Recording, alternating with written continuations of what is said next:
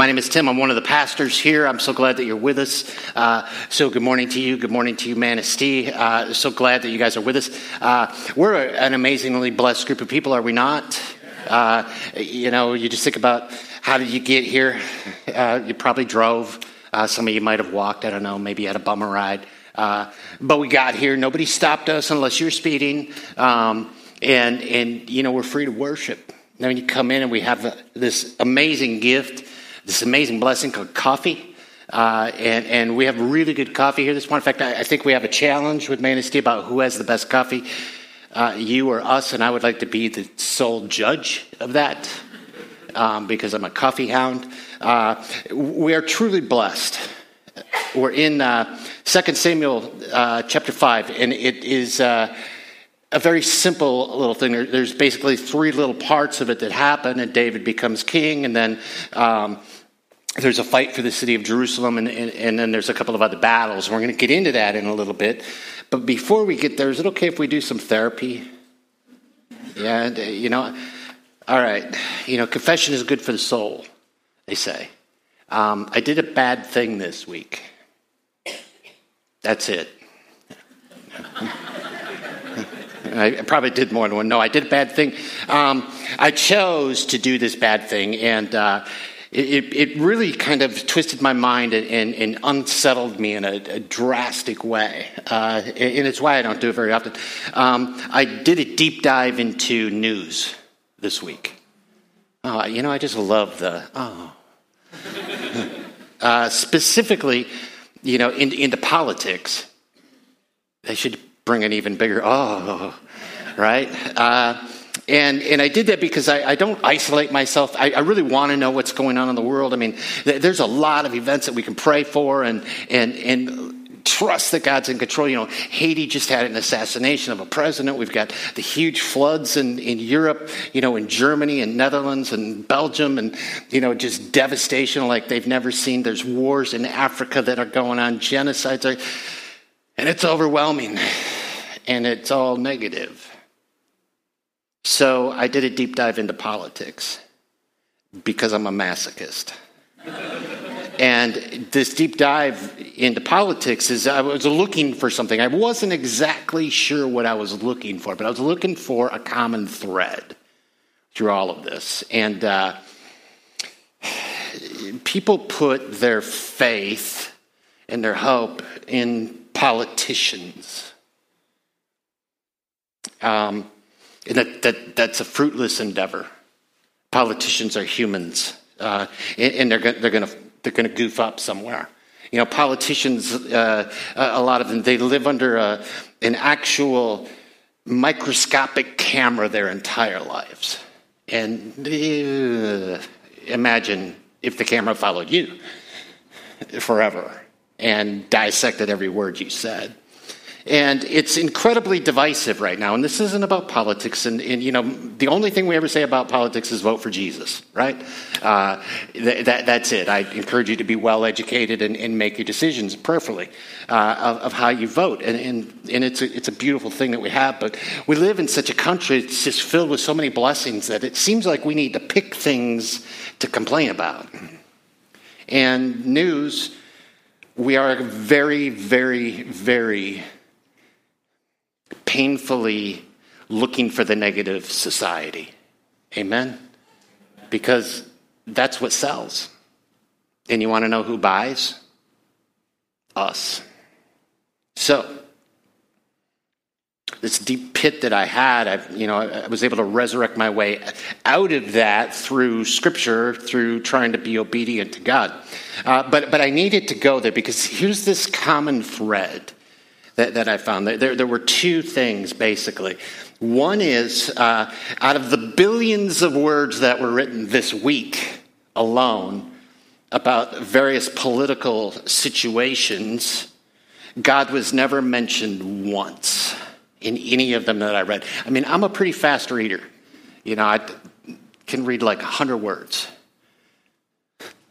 It's kind of a joke. I'm letting you, out. I'm trying to let the air out of the room, right? But I never saw God mentioned once. But there was a more common thread, and, and, and that was that uh, we're really busy demonizing people for their beliefs, for their practices, for their actions. And sometimes I wonder what separates us, followers of Jesus, from the world. And so, in the sadness of my conclusion, and this isn't every, I mean, God has put so many unbelievable people in my lives, young and old and everything in between, with all these different experiences that love Jesus and live fruitful lives that have taken time to teach me. And so, this isn't about everybody. It's not about you necessarily. It's about this conglomeration called the Christian world. And what I realize is there's a whole bunch of people that I know ish right? You can only have a few good friends. So I'm acquaintances, and in with a, a number of those people that claim to be Christian, I know more about their politics than their God. And that made me really desperately sad because that's what's being worshiped. And let me tell you how much of an idol that is. It's like worshiping Baal. Uh, it, it, there's never been the perfect government on earth. There will never be the perfect man or woman to lead that government on earth as we know it. It, just, it isn't going to be. Uh, again, that doesn't mean that we hide our heads and, and don't know what's going on or have opinions. That's really good. That's really good. But the answer ended up coming for me more out of this little bit of scripture. So God had this providence in mind when I went ahead and did the deep dive stupidly, and he redeemed it. God uses evil for good. There's two things I learned out of the book of Genesis. There was a long time ago when I was younger and had brown hair at that time. And uh, my wife and I were uh, kind of chasing after God a little bit. She was, I was tagging along because I had to because I was married. Uh, and I didn't realize what a blessing that would end up being for me. However, we took this class called Bethel Bible. Bethel Bible. I mean, Christian ghetto, right down the middle. And uh, so, so we went. And I made it through the book of Genesis before I ended up not going anymore. But I learned something fantastic. In Genesis, it taught two things. And number one, the book of Genesis, one of the summaries you could take out of the entire story, and it's so much more, you know, I don't know if you know the book of Genesis, uh, it's so much more than the story of Adam and Eve. It's the beginning of the history of God's people. Uh, it, it's the beginning of history. It's fantastic and a lot of evil happens. And the, the author summarizes that God can use evil for good. God can use evil circumstances that we create for good. He can flip them. Do you believe that? You know, He can. He does that. And the second thing I learned is that there's a number of characters in that uh, first chapter that are ridiculously blessed. I mean, it's just like, boom, you're gonna, you're gonna be a nation, and here's all of these kids you're gonna have, and you're old, and you're gonna have kids anyways, and you're gonna be rich, and you're gonna have all of these things, and they're just ridiculously blessed. And it's kind of cool, you know, looking at it, but I'm, you know, I'm figuring out how do I get in on that blessing? Because that was my motive back then. But then the author did this switch on me that has forever changed my life. And the switch is this is that those people were blessed for one reason to be a blessing to others. So, I don't know if you can, in your mind, put those all together. The chaos in the world, but specifically where we live in America, and the, the division and, and the vitriol and the hatred that's spewed over and over and over, that's evil, and God can turn that for good. And a lot of those peoples that, that, that are there are incredibly blessed they're handsome or pretty and smart and have degrees and whatever. But they're just holding those blessings. They're, they're, they're not turning it out. And what God says in his way, you know, like, like Jesus comes and flips everything upside down. He flips everything upside down for us. And God is flipping everything upside down in the very first chapter of the Bible. You're blessed for one reason to pass it on. And what we've learned through history is if you don't pass it on, you lose it.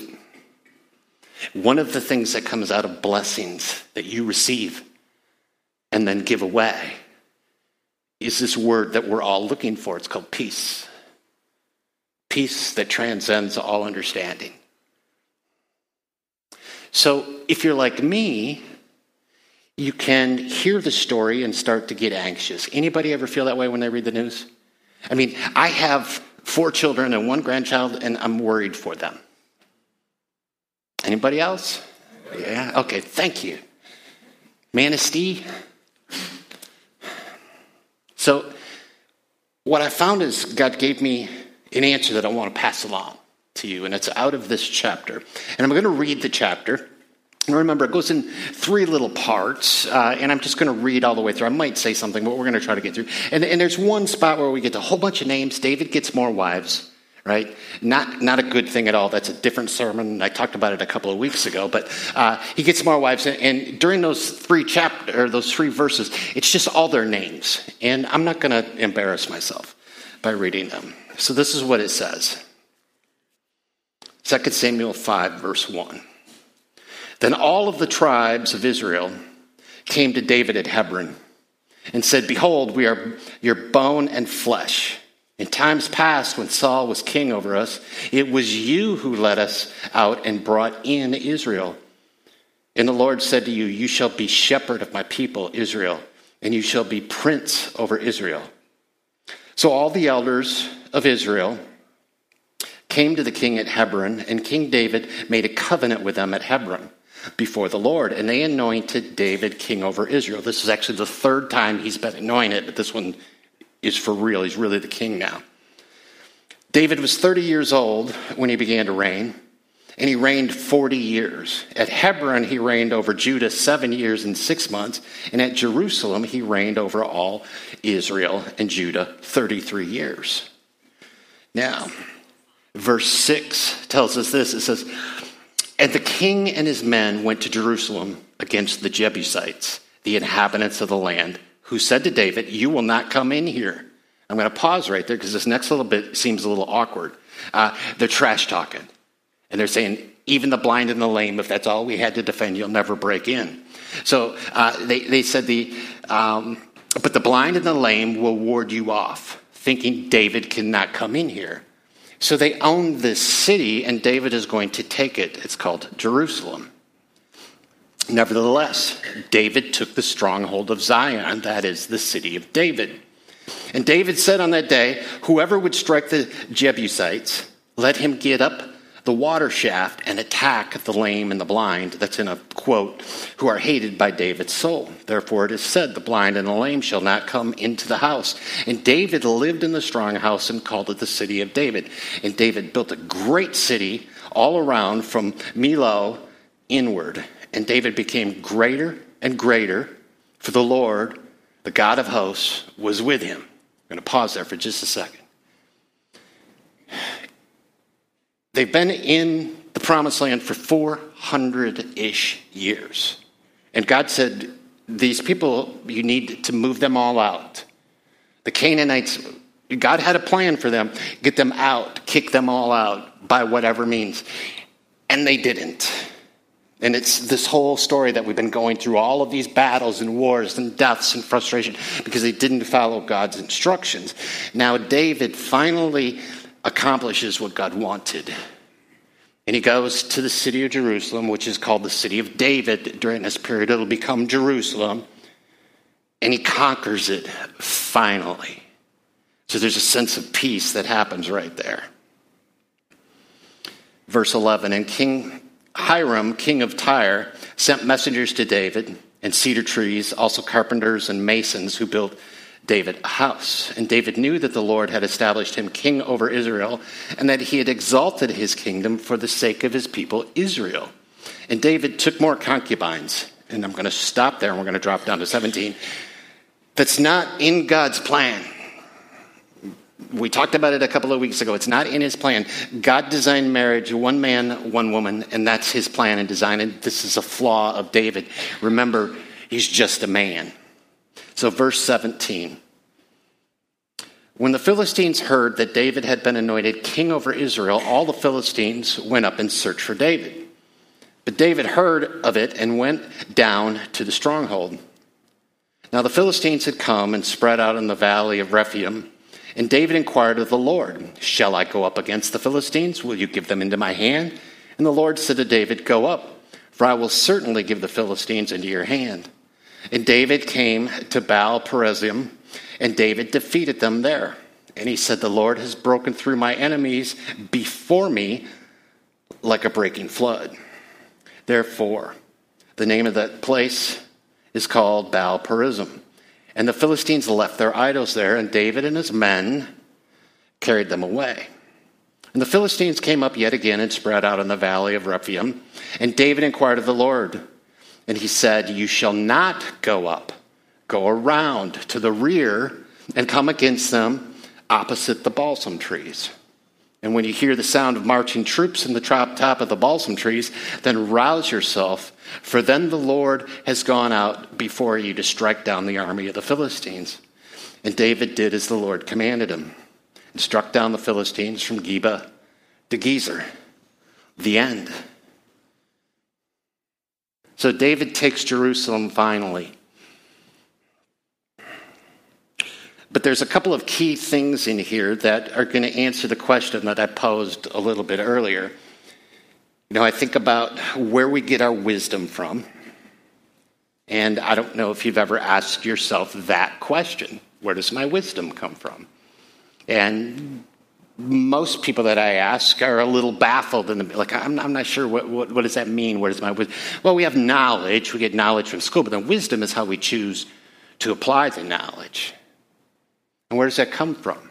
And for most of us, the normal natural process is our family of origin. And then outside of the family of origin, maybe aunts or uncles or teachers or coaches or special friends, whatever that God, you know, puts in our life, and they teach us wisdom. And often we stop there. And I've watched the ruinness in my own life, stopping there and not seeking further wisdom. And the wisdom that we're looking for comes from Scripture. It just does, it's there. It's the living word, and it's applicable today, yesterday, and tomorrow. So, have you ever felt this, said this, or heard someone say, You know, I'm seeking God's will. I wish He'd just send me an email, send me a text, right? He did. It's called the Bible. And if that's too big of a challenge, okay, there's a really simple place. The first text that he sent you is called the Ten Commandments. Start there. That's God's will for our life. David does something profound in his experience, he, he had been anointed 15 years before, and then there's another anointing, and now it's the final official anointing. I don't know why there needs to be three, but David, at 15 ish years old, was first anointed, and he wasn't ready to take over yet. He needed to learn, he needed to gain wisdom, and he gained his wisdom through experience. And Samuel was one of his teachers, Saul was another, but God was his primary. And he began to seek God's will. And then he forgot and didn't. Oh, that's me. That's what I do sometimes. I don't, I don't know about you. Maybe I'm the only one. Right? And I, I don't seek that wisdom anymore. I think I've kind of got it, and I start going with this thing called feelings, which are always valid but often incorrect. David seeks wisdom from God, and when he doesn't seek wisdom from God, he ends up living amongst the Philistines as a vagabond with his troop of 600 men and however many women and children, about 1,300 altogether, out raiding with no security, meshing with the enemy. And it doesn't go well. Now, he's talented enough that he gets by. That's pretty cool but it doesn't really go well. And he's not finding a purpose in life. Do you have a purpose in life? Or do you have a purpose for the moment? What, you know, what, what's our purpose? Well, our purpose comes from our wisdom. And our wisdom comes from our experience. And experiences teaches us that, that, that really what we need to do is we need to go to Scripture to find out what wisdom really is so that we can apply that in our way to our lives, finding God's will. So, what does this all have to do with us? What does it have to do with the chaos that I read about in the news? Chaos that I read, you realize that we fight against not this world, but against the principalities of this of the evil of this world. That's, that's our true battle. So getting the right candidate in isn't going to change anything. There's still going to be floods. There's still going to be wars. There's still going to be assassinations. There's still going to be division. If we follow Jesus, there should be a noticeable difference. Not something so subtle that you have to draw attention to it, right? It should be out front and it should permeate us. And this permeation is a sense of peace. Well, why should we have peace in the midst of all this chaos? Because on our chests is written, For whom Christ died. That's why. Now, on everybody else's chest, the same thing is written, but you know, some people haven't read it yet. And our vitriol and anger and fear about politics ain't going to do it. I promise you, it will push them farther away. That's harsh, isn't it? So, what does God desire of us? Well, He desires something completely different. He wants us to flip it upside down. And He did that by giving us the end of the story. First, He provides us salvation through faith and belief that Christ died for our sins once and for all. And, and, and that our belief in that is enough, not, not, not all of our beauty and perfection, just that. We're all lost, and He found us. And He goes so far as to go, guess what, guys? I, I know fear is part of life, so I'm going to give you the end of the story. Now, I'm not going to give it in super plain terms, but I'm going to give you the end of the story. Jesus wins. He wins. Why would we fear anything if we know that? If we know that, why would we fear that? Well, you know, but there's going to be little types of fear, right? I don't know if anybody here is a dentist. If you are, please stay away from me um, because I'm terrified of you. I have fear, actual measurable fear. I sweat, my heart rate goes up. They're going to ask me stupid questions. You know, do you floss every day? Yeah. You know, I'm just going to lie. because I'm so afraid. Now, that's a different type of a fear that can be addressed. There's therapy for that. We can get you there. It's not called immersion therapy. We're not going to do that.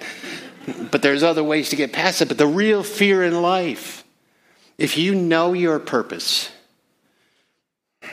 and you know the end of the story, and you do what David did in this little bit. David's just a man. Remember how much he screwed up? He got a whole bunch more wives. He already did, you know, uh, two chapters ago. He got even more. And that actually comes back to haunt him in a pretty, pretty terrifying way. But he's just a man, but he gets it right here. And the reason I believe that it's written down is so we can do it right on occasion, never perfectly. Only one man only one human will ever have done it perfectly, and that's Jesus Christ. But that doesn't absolve us of trying, right? So we're going to try. How does life get better? Well, David knows three things. Number one, he knew that God placed him in that position to become king. He knew that that was God's providence, that God did not make a mistake, that He chose him from whatever time period. I don't know how God's mind works, but He was chosen to be the king. And that took his fear away. Do you know where you're at today? Married, unmarried, single, divorced, going through a bad relationship, sick, healthy, tall, short, with kids, without kids, being young or old, that God has you there exactly on purpose. Do you know that? He's, he didn't create the, the evil in the world and the pain and the suffering, but the position that He put you in, He put you there for a reason. Did you know that? Do you believe that? Because He did. He's got this purpose for you. David knew He knew that he knew that he knew. He had communication with God, and his heart was at peace, and he's going to lead. Second thing that David understood, and this is, this is really hard, but the kingdom belonged to God, not to David in our history stories and, and, and, in our fantasy stories when there's the king, you know, well, he was a good king or he was a bad king or whatever. You know, and we like to dwell on the bad kings because bad news sells and we like those stories. I do too, you know, but he's busy protecting every, you know, corner, making sure his back is always covered. And he's so possessive of his kingdom. And David is just a caretaker. Notice in that bit of scripture, it says that God anointed him prince, not king. There's only one king, and that's King Jesus. David knew that the kingdom belonged to God, and he was a participant.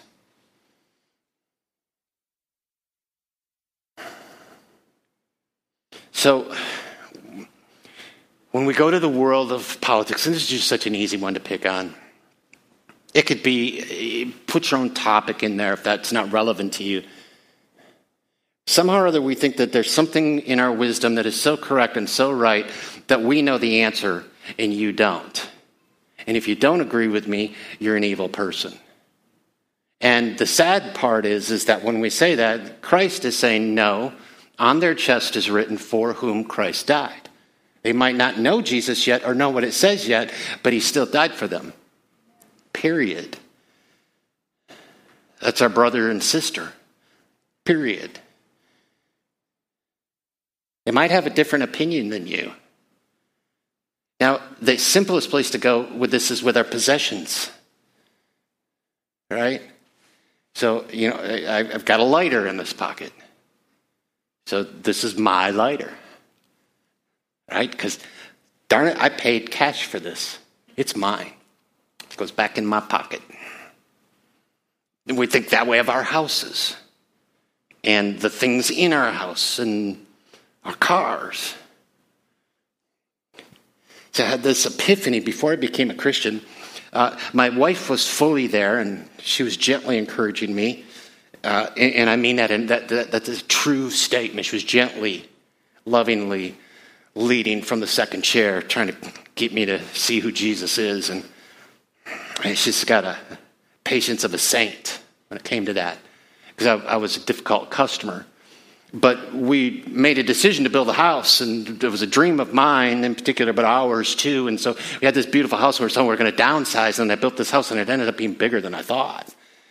Uh, and, you know, I'm driving back. I was, I had an old tractor, and I was hauling stumps. And the first evening I'm coming back from hauling stumps out back, uh, I look up, and it was the first time we had electricity in our house, and we had lights. And the lights were strings of lights right? And I have a lot of glass in the front of the house. Picture that. It's like a Robert Kincaid picture. It's so beautiful because the light's kind of yellow, you know.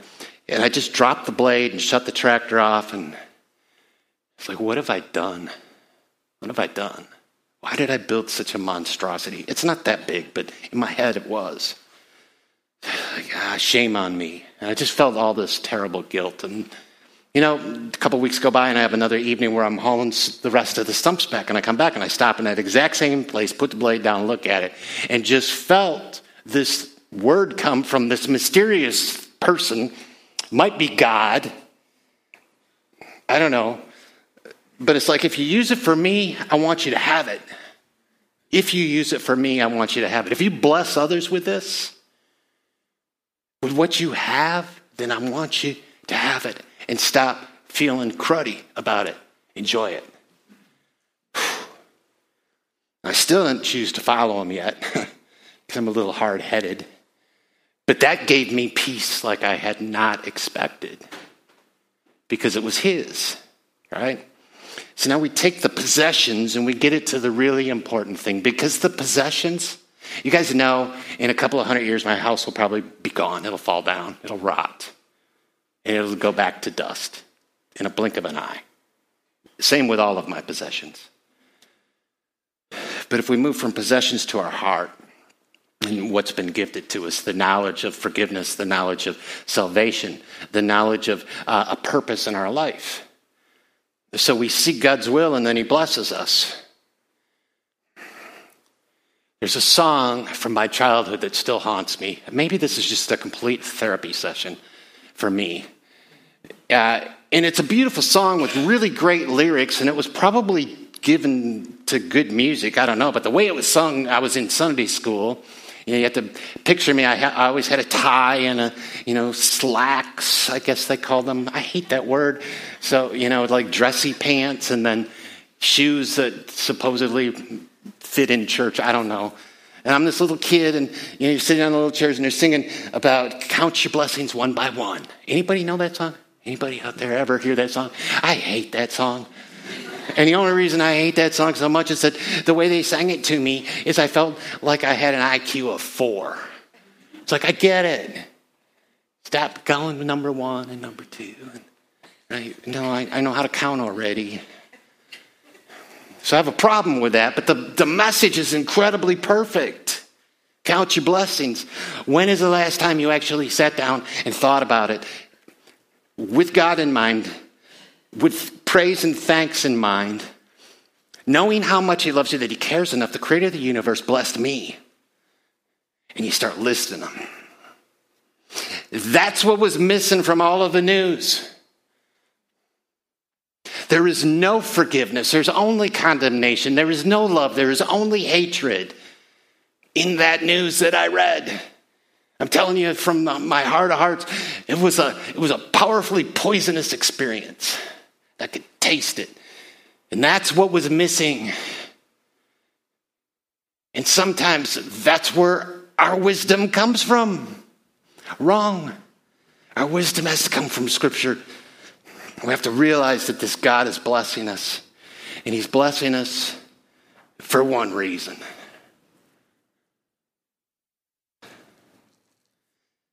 See, the third thing David learned was this reason. David was a blessed man. I mean, just from the physical attributes. At 15, he was so athletic and so good with a sling that he killed the giant, right? When everybody else was terrified. You know, in further scripture, we're going to find out the man can dance. You know, I mean, he might like dress inappropriately, like no clothes, but he still can dance. And I have a feeling he's pretty darn handsome. I mean, the guy is blessed in us, but he's blessed in his heart in a totally different way. And David realizes that. And he's there for one reason. He's getting blessed for one reason, and that's to bless the nation of Israel God's chosen people. Now we go to the New Testament. You guys know you're the chosen now?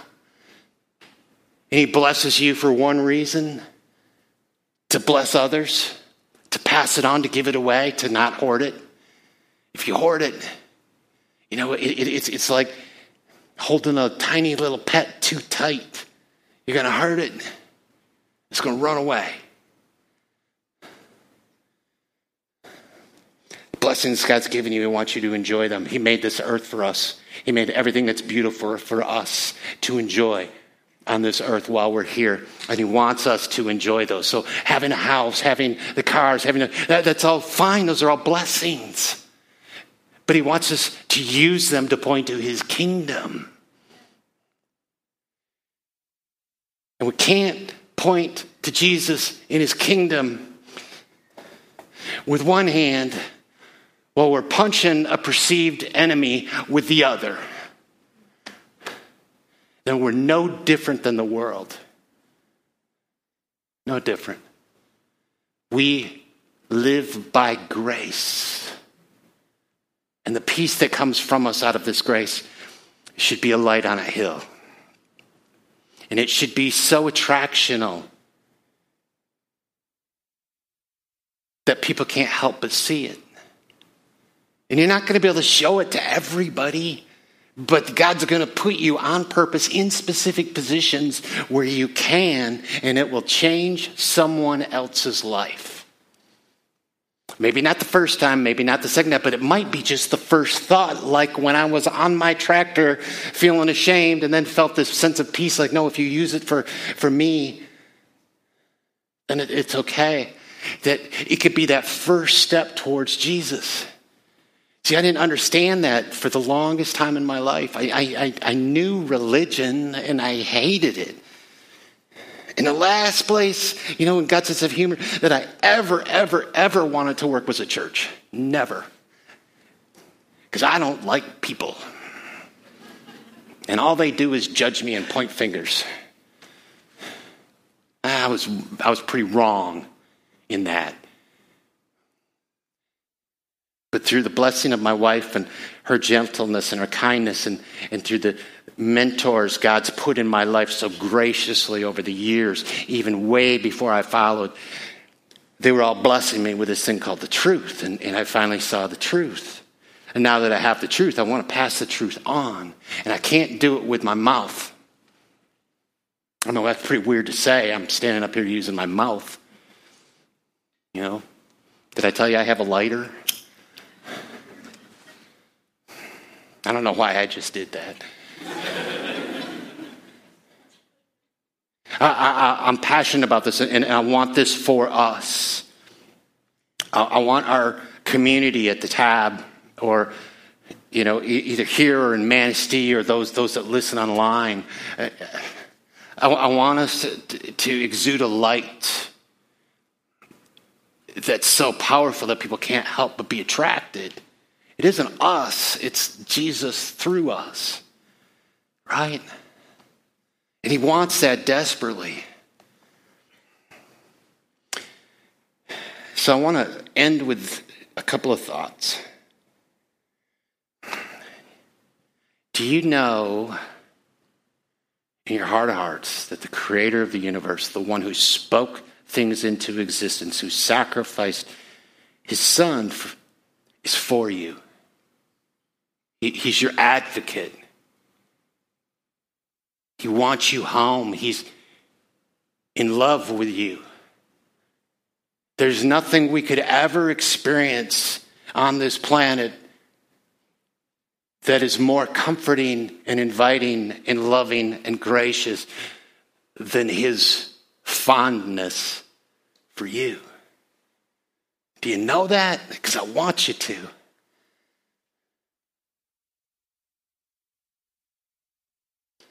Second thing is that this should bring us an intense amount of peace. We've just gone through a couple of the weirdest years in a long time in this country. And as it's wound us up and caused stress, that's a normal thing but we can't live there.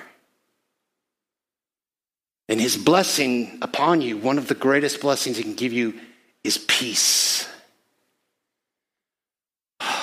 The tension can go, the purpose can be clear. God's desire for you and the mission he has for you in your life can become evident every single day. There's two verses that I'm going to leave you with. Then the band's going to come out and we're going to sing another song about blessing and who God is. James 4:10 says this. If you're wondering what to do this week, to do with this, to this afternoon or whatever, James 4:10 tells us humble yourself before the Lord and he will exalt you. Humble yourself. That means admit you're not perfect and that you don't have it all together and sometimes you're stressed. Uh, be real with God don't be a pretend follower uh, with pretend heart. Be soft hearted and humble yourself. Tell him you need him, and he will exalt you. It means he will lift you up, he will hold you, he will be your advocate. And then Isaiah 41:10 says, Fear not, for I am with you. God's with you. Do not be dismayed, for I am your God. That's an intimate sentence. I will strengthen you. I will help you. I will uphold you with the righteousness of my right hand. That right hand is so symbolic. It is so symbolic.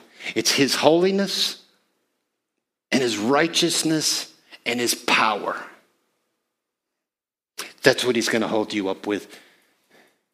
I want us, I want us to shine like LED flashlights. If you bow your heads, Father.